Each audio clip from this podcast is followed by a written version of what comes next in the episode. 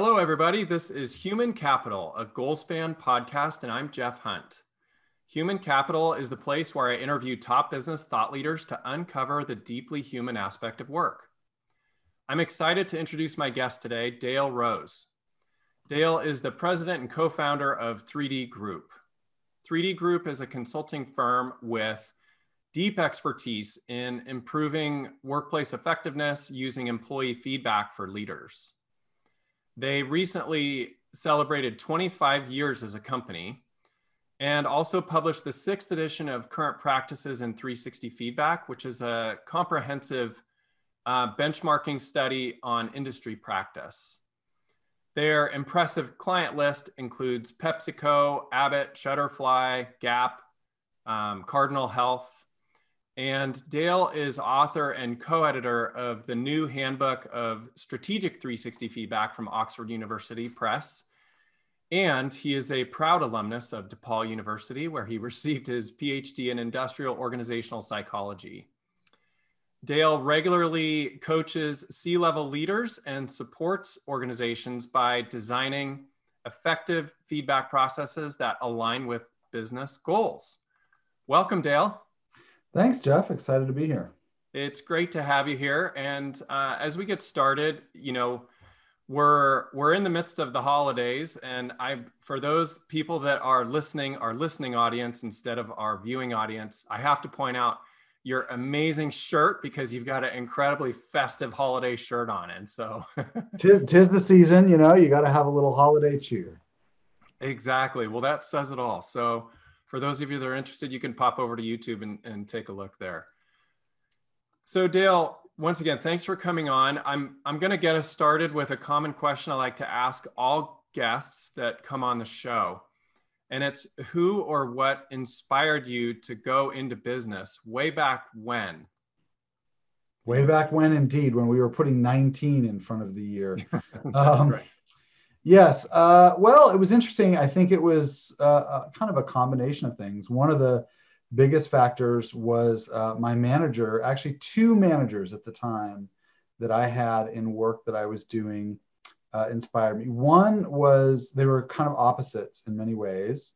Uh, one, I'll just use a fictitious first name, but one's name was Steve. And Steve was a real interesting IO psychologist very committed to high quality work. I remember vividly one point where there was someone being a little flippant in our team about some decision that was being made. And he was just dead set on the fact that what we were doing impacted lives.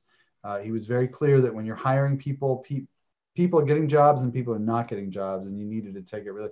I was just very inspired by the commitment to the impact and the meaning of what we were doing. And I mm. was really, I worked many 70 hour weeks for him and, and didn't think twice about it. Uh, I had another um, uh, boss I'll, I'll call John, mm-hmm. who maybe was the other direction. Uh, we would frequently be in, it was a consulting firm, and he would, we would frequently be in client meetings where he would promise things that couldn't be done. Um, he was often looking for sort of shortcuts. Um, and it was real clear to me which of these two I was more interested in. And I didn't want to follow a career in which I didn't have a lot of control over that. So uh, I, I, knew that I wanted to kind of do my own thing in that regard. I, I had my own sense of direction. Sure. Um, and then I got a lot of referrals from my um, professors when I was in grad school. Actually, I started this business when I was in grad school. Hmm. Um, and I kept getting referrals to do outside work. And it was, ended up being a lot of data oriented stuff and 360 feedback and employee surveys.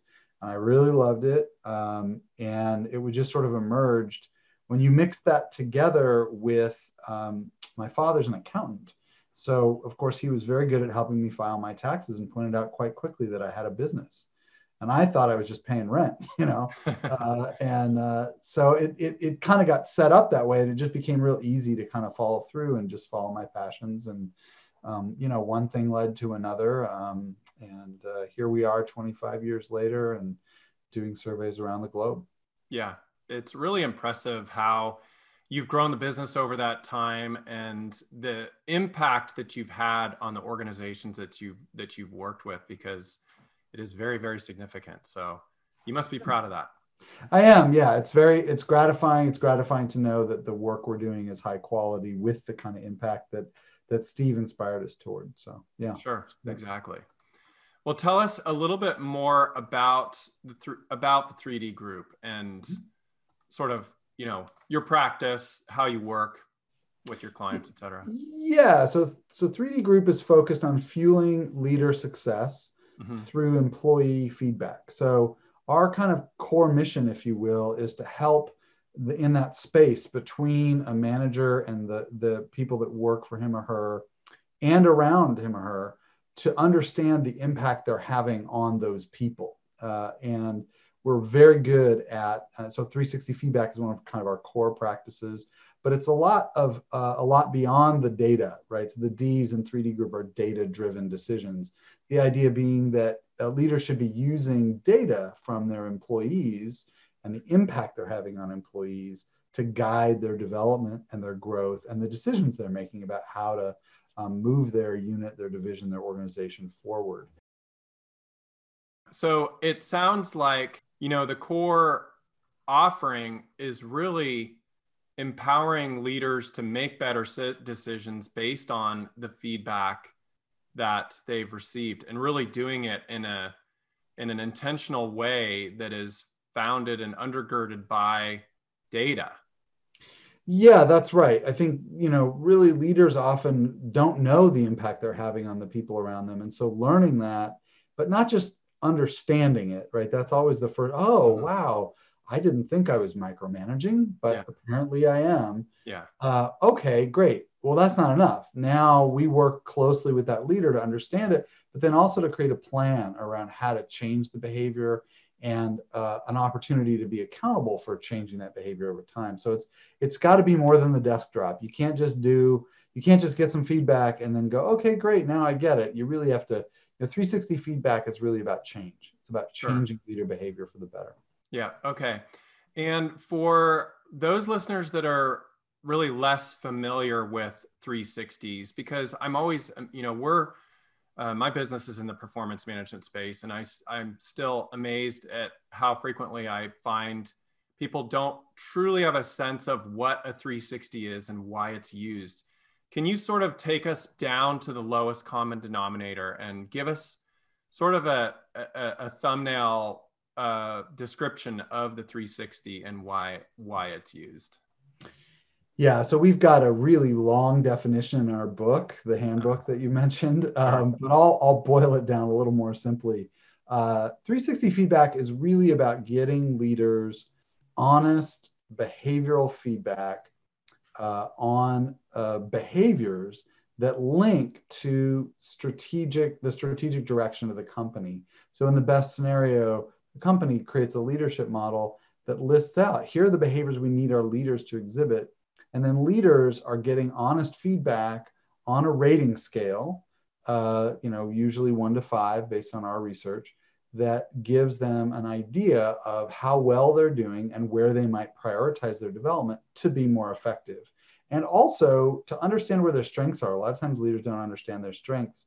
And that's an, a common misconception is that it's just about the gaps. This is really more about understanding your impact as a leader and then uh, making adjustments accordingly. But again, and, and, and the key components I would say are content that's relevant. Uh, you got to have ratings. Uh, people talk a lot about interviews being 360s. I've written and talked at length about how that's not the case. Interviews are not 360 feedback. They're valuable. Stakeholder interviews are valuable, but it's a different thing.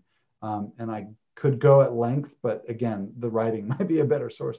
Um, and and they need to be able to allow you to compare different rater groups. So one of the things we know is that your boss sees you differently than your direct report sees you differently than your peers sees you differently than yourself. And understanding those different perceptions is how leaders get better. Got it. Okay and so one of the things that immediately comes to mind for me as you've shared this is the the challenge that comes up in performance management processes which is around bias. And so can you talk for a few minutes about how organizations can prevent bias from creeping into 360 processes?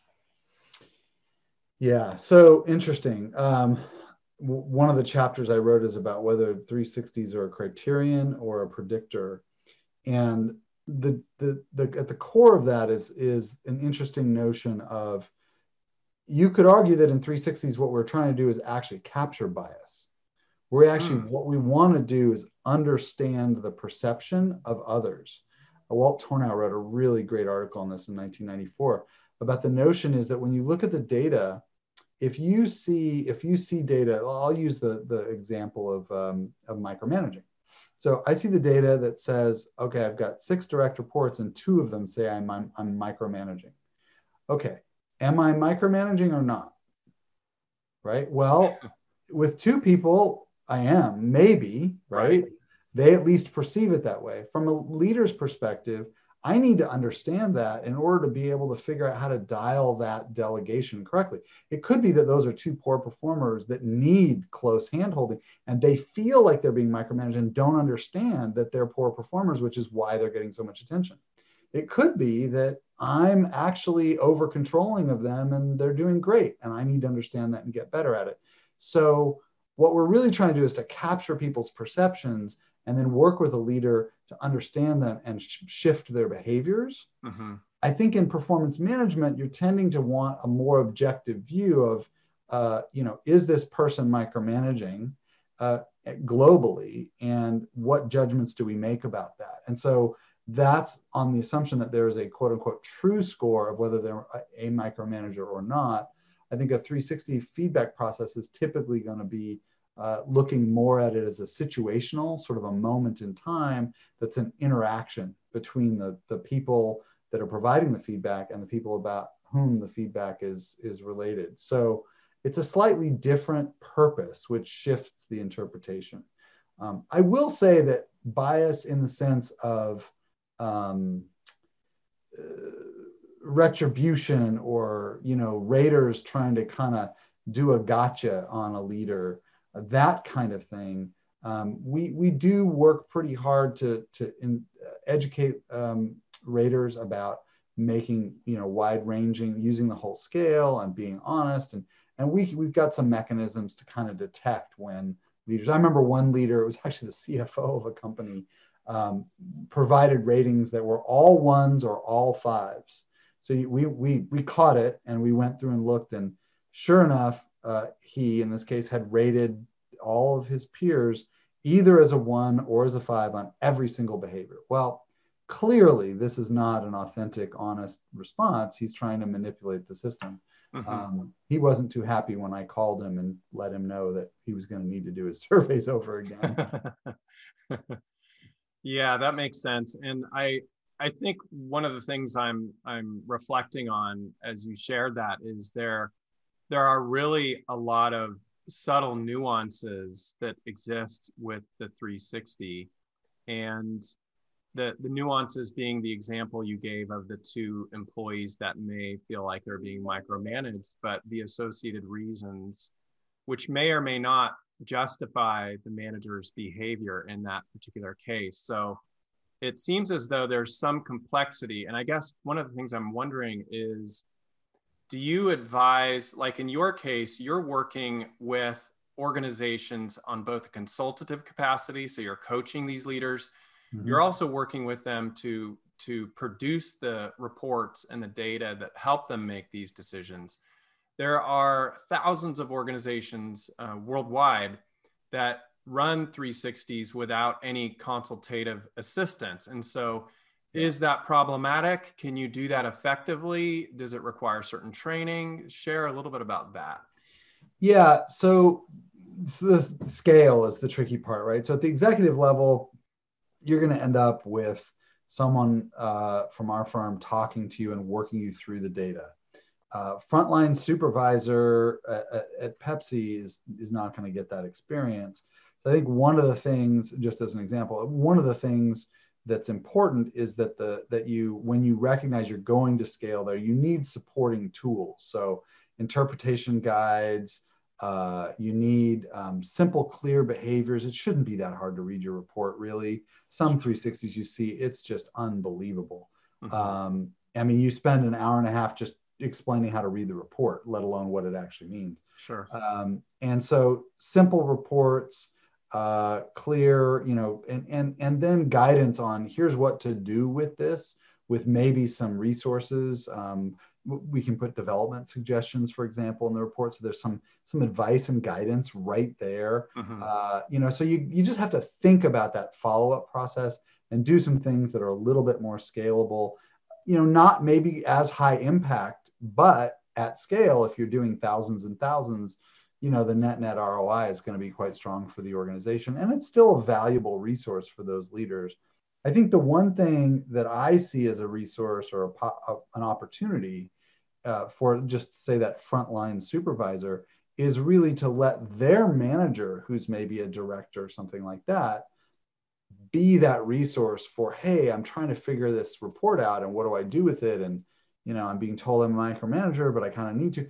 It's an opportunity for their manager to actually have some structured conversations around developing talent with their with their direct report. So that's often the way instead of an external person it's either going to be their manager maybe an hr person who's been trained that sort of thing.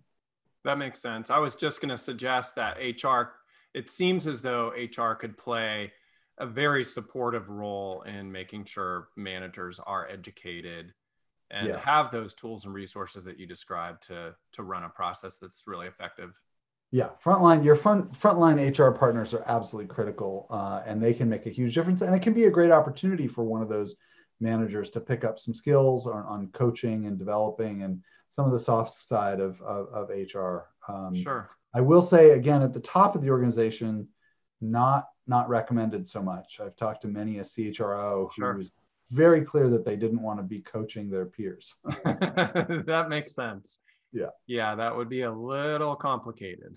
Definitely definitely. Well dale share with me a couple case studies if you will around 360s can you can you share one that had obviously re- removing names but one that had an excellent outcome that was extremely um, valuable change oriented improved the situation and yeah. maybe one that did not go so well and why. Got it. Uh, so the first one's easier to get than the second one, but I think I can come up with a couple.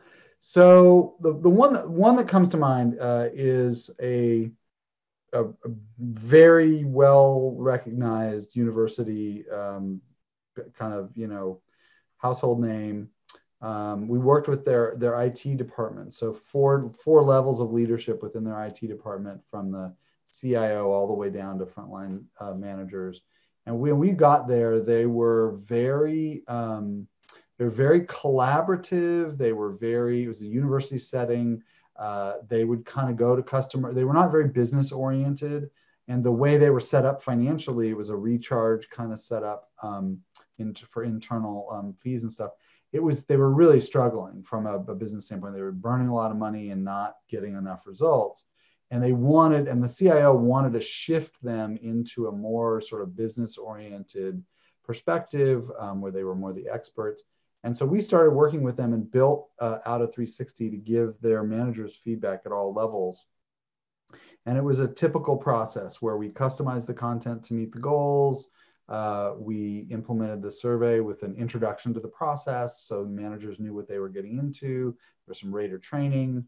Uh, uh, they met with a, a, consultant, a coach for uh, an hour uh, after, um, after they got the report. And then we met with the CIO uh, once we worked from the bottom all the way to the top, met with the CIO on his feedback and then could talk to him about what was going on in the leadership group. Still very confidential. We weren't sharing details of any conversations, but we could point out where there were pockets of resistance, where there were org- parts of the organization that were, you know, really holding on to the old way, some that really wanted to move forward. And so we were able to help him craft a bunch of solutions. Now we ended up working with them for 12 years running. He was wow. such a fan. We worked with them for 12 until he retired. Uh, 12 years running and, and what we ended up doing is over those 12 years, iterating the content mm-hmm. and ratcheting things up. So the bar kind of kept getting more business oriented, sure. less collaborative, and it really changed the culture of their of their organization. And many, many individual leaders a lot of promotions. Um, many individual leaders um, grew a ton, but as an organization, they got a lot more, a lot more business oriented and sure. made it, it. just had some huge successes in the organization. So that was really a lot of fun. Um, mm-hmm. great, great, great project. Um, the one that didn't work, um, Fortune 50 retailer uh, in the early 2000s and uh, there was a some turnover at the very top of the organization. New C, new CHRO comes in, and um, he he didn't like the fact that the survey was 50 questions. Um, these are these are 50 like I mean we've timed it. It takes like four minutes. It doesn't mm-hmm. take that long. They're short, focused, but he didn't like it. Um, there were eight competencies, 50 questions. So he um, and we had actually it was interesting. We had actually correlated those scores to, to retail sales. So we had shown that managers who scored higher on this were getting like you know millions, tens of millions of dollars more in revenue per store wow. With adjustments and the whole thing. So we were like, look, this stuff is if you get these leaders working on this, you're going to drive sales. It's clear. Right. Yeah, yeah, yeah, but I don't like the items. Too long.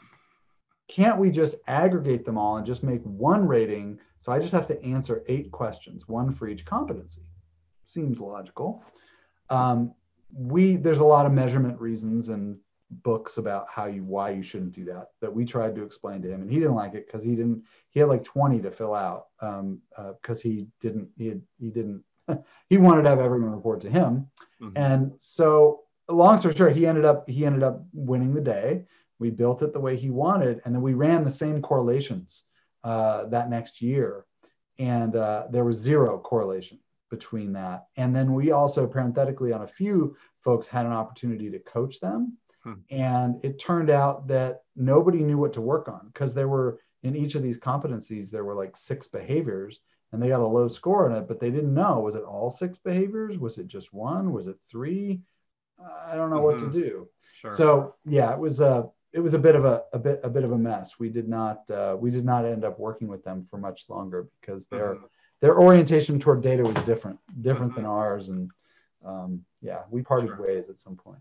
Yeah, it's almost as if the resistance to uh, to or lack of openness to the process itself could be an indicator, a red flag you know if oh, if yeah. if i don't have a willingness to allow the expert to guide that could be initially a, a kind of a, a, red flag to go into it i would i would guess so. Yeah a bit of a red flag. I think also though we're we we've got a phrase we use called best practical solution so we know kind of how to do it best sure. but we're always really attentive to what's going to work in the organization. So mm-hmm. Mm-hmm. uh you know we're but but at the same time it has to be valuable right? I mean in the end, the solution he ended up with was a solution that took a lot of time and money and had no impact at all. So, right, right. Uh, but an organization that's not going to look at those data and say, "Oh, wait, I should get it right," they don't have to believe us because we're the experts. Sure. But when the data tell them, you know, you'd think that would drive things. In this case,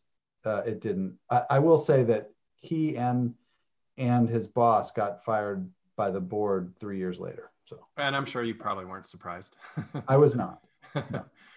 okay, that's so. Let's shift and talk about personality testing for a minute. It seems like personality testing is very ubiquitous. It's all over, and I'm curious.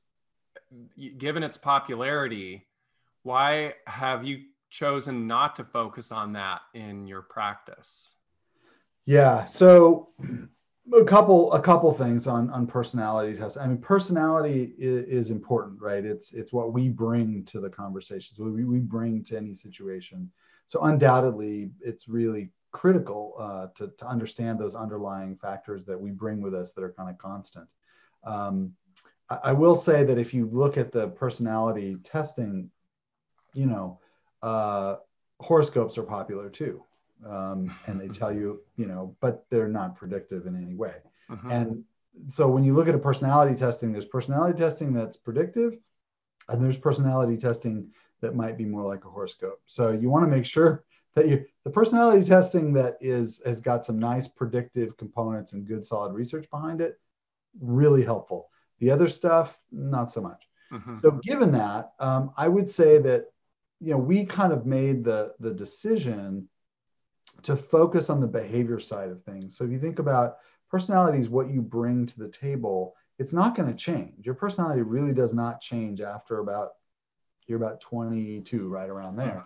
And so um, it's useful to understand it in a way to mitigate the areas that are problematic and leverage the, the areas where there's a good fit to what you're trying to get done.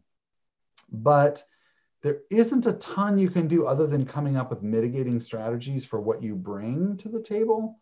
And it's very kind of me focused. Leaders are successful to the extent that they influence the people around them. And so we feel that understanding that dynamic relationship at a moment in time with a particular set of people is a bigger key to success for leaders than simply taking, you know, looking at themselves and their own characteristics and coming up with mitigation strategies.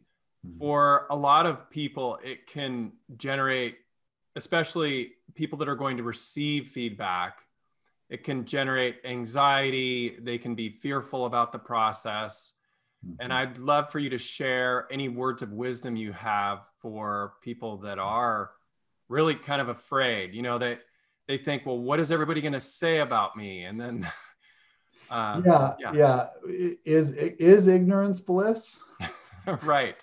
I, I mean, I think that's the interesting question for me. I always describe it to leaders as, look, there are there are headwinds and tailwinds and crosswinds out there that you can't see, and what this does is show them to you and it's better to know what they are and be able to deal with them mm-hmm. than it is to be impacted by them and not know they're even hitting you mm-hmm. and so um, if if a leader can really look into that fear a little bit and, and understand why they're afraid and what they're it, you know it's it's a developmental process it's intended to help you gain some insight about yourself to mm-hmm. improve yeah and if you embrace it from that perspective there's nothing to fear if you think about it as you know your your 360 is not going to get posted on your linkedin page right? Right. I mean, it's confidential. it's, it's, confidential right? It's yes. an opportunity to take an honest look at yourself and to see something that that you can't otherwise see. You know yourself you can guess at your personality but you really don't know what's going on out there in other people's heads. Right. And to, to give them an opportunity to honestly tell you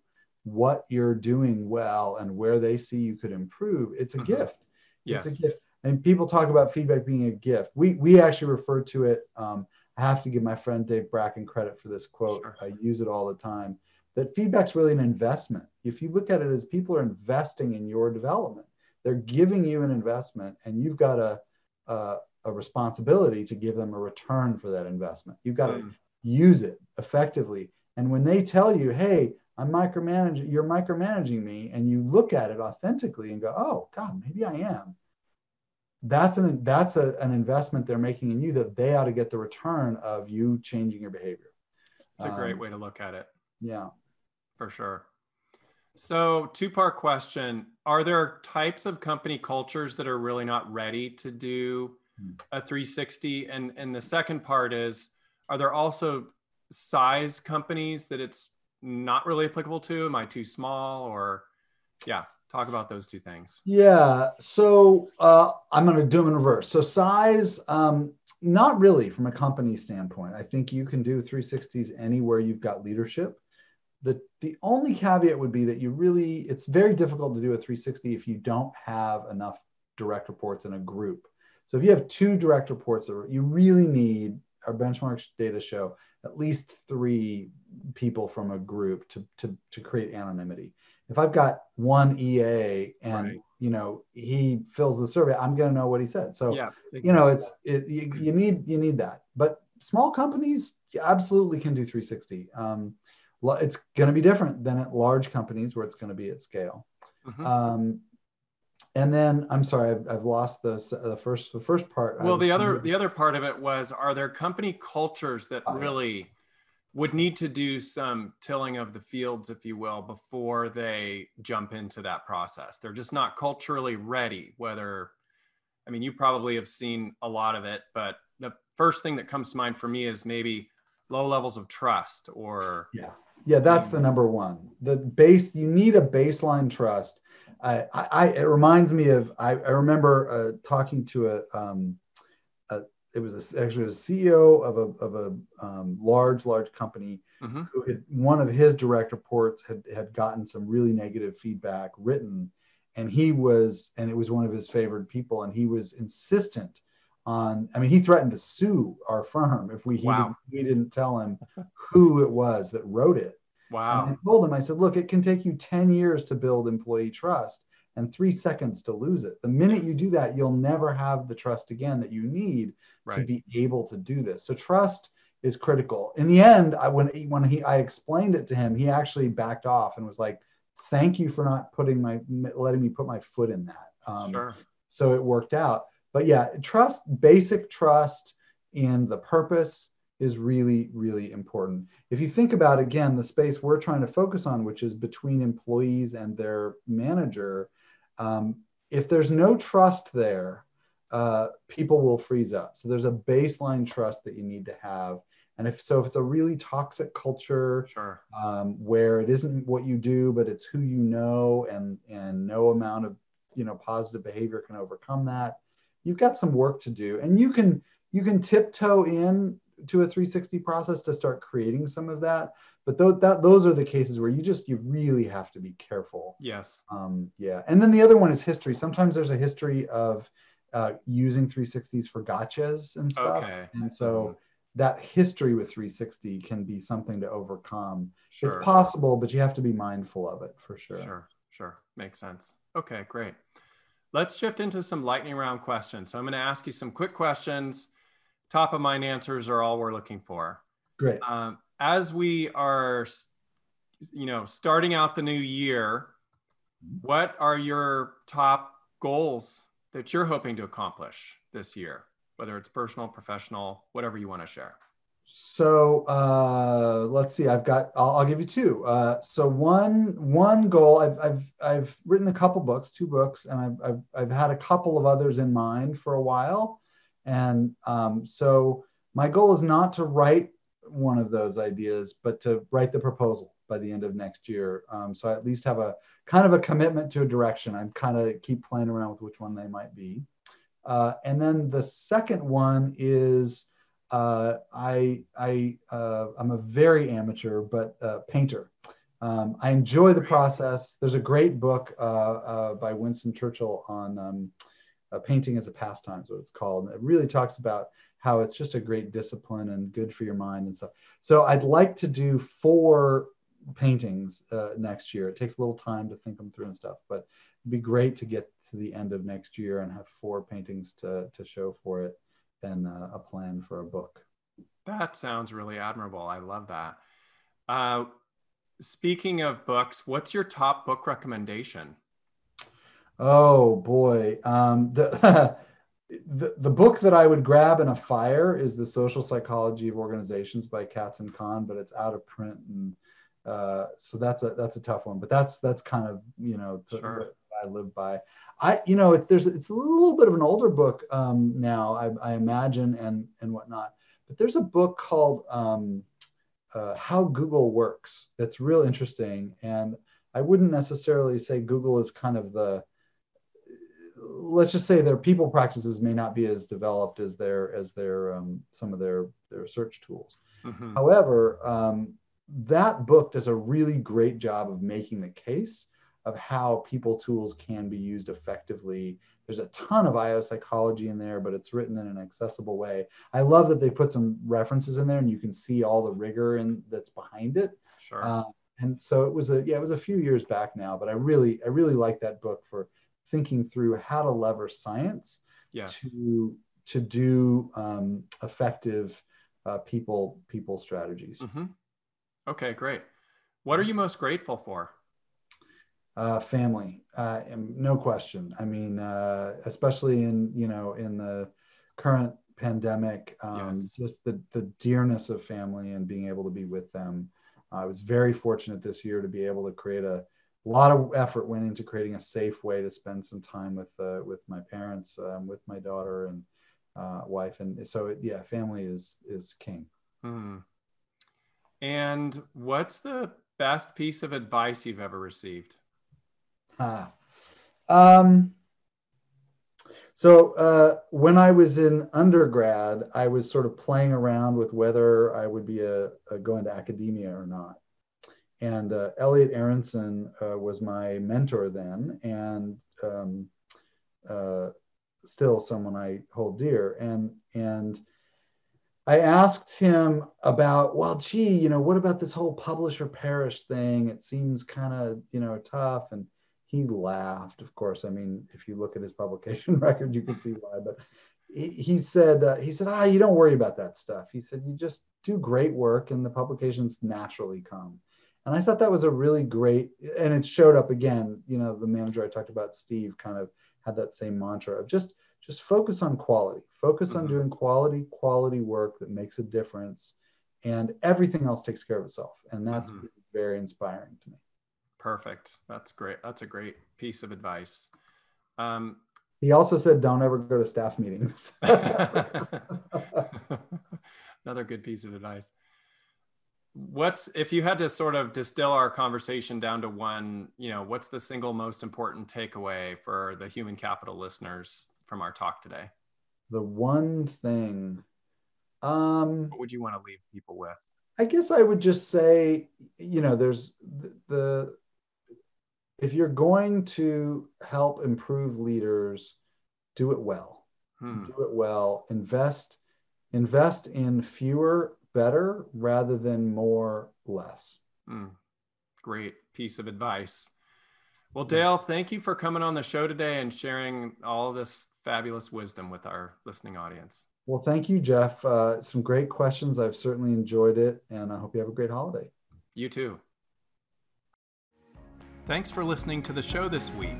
We release a new episode of Human Capital on the first and third Tuesday of each month. I would really like to know what you thought of this episode. Send your comments to humancapital at goalspan.com. Human Capital is produced by Goalspan. Subscribe wherever you get your podcasts, and please share this podcast with your colleagues, team, or friends. Thanks for being human, kind.